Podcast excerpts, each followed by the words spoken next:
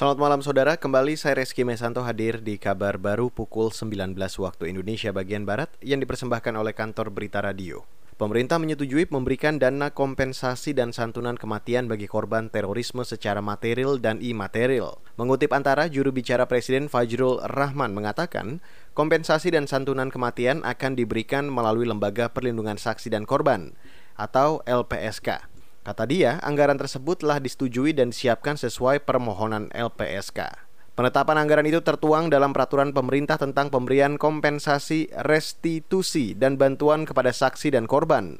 Dalam PP itu disebutkan negara menutupi setiap kerugian yang nyata diderita setiap korban. Bentuknya berupa bantuan medis, psikologis, dan kompensasi. Aturan itu ditandatangani Presiden Jokowi pada Juli 2020.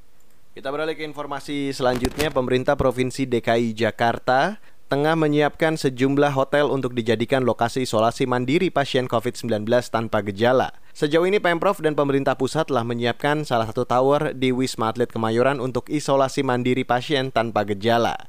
Kepala Dinas Kesehatan DKI Widya Stuti mengatakan, kapasitas tower tersebut untuk 2 ribuan tempat tidur. Uh, tentu pemerintah juga saat ini sedang berproses juga menyiapkan beberapa hotel yang dilakukan assessment, tapi ini masih sedang proses ya untuk memberikan penguatan seandainya nanti dibutuhkan selain yang sudah disiapkan di komplek Kemayoran tadi. Jumlah itu berpotensi kurang seiring meningkatnya kasus positif di ibu kota. Hari ini jumlah kasus di Jakarta bertambah lebih dari 1.250 orang dan total akumulasi kasus mencapai 59 ribu. Kepala Dinas Kesehatan DKI Widya Stuti menambahkan pemerintah juga tengah menyiapkan satu tower lagi di Wisma Atlet Kemayoran sebagai flat isolasi mandiri dengan kapasitas lebih dari 1.500 tempat tidur. Meski kapasitas isolasi mandiri terus ditambah, Widya Stuti berharap masyarakat tetap menjaga diri agar tidak terinfeksi COVID-19. Bagian terinfeksi dan tanpa gejala akan diarahkan oleh puskesmas setempat untuk dirujuk ke Wisma Atlet. Saudara puluhan pembangkit listrik tenaga surya atau PLTS atap dengan daya lebih dari 700 kW peak atau KWP telah terpasang di Jawa Tengah.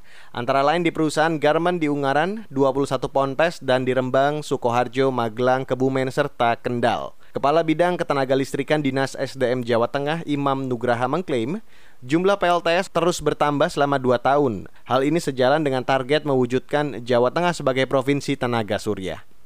Ya, jadi jadi khusus di Jateng itu saat ini sudah terpasang untuk PLTS rooftopnya itu 5 50 50 unit lah, 51 unit gitu kalau nggak salah. Jadi yang untuk ponpes tadi ada 20 unit, kemudian yang rumah tangga yang kecil itu ada 27, kemudian ada sektor industri gitu, itu ada 4. Harapannya memang bauran energi itu akan disasar, akan didorong dari PLTS rooftop itu kemudian uh, sejuta panel surya yang di Indonesia itu, dan pencanangan uh, satu tahun uh, Jateng Solar Province gitu.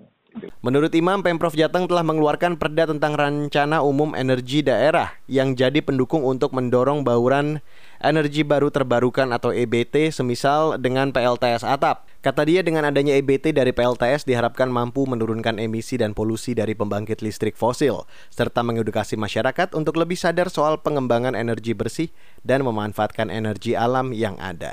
Demikian kabar baru KBR saya Reski Mesanto.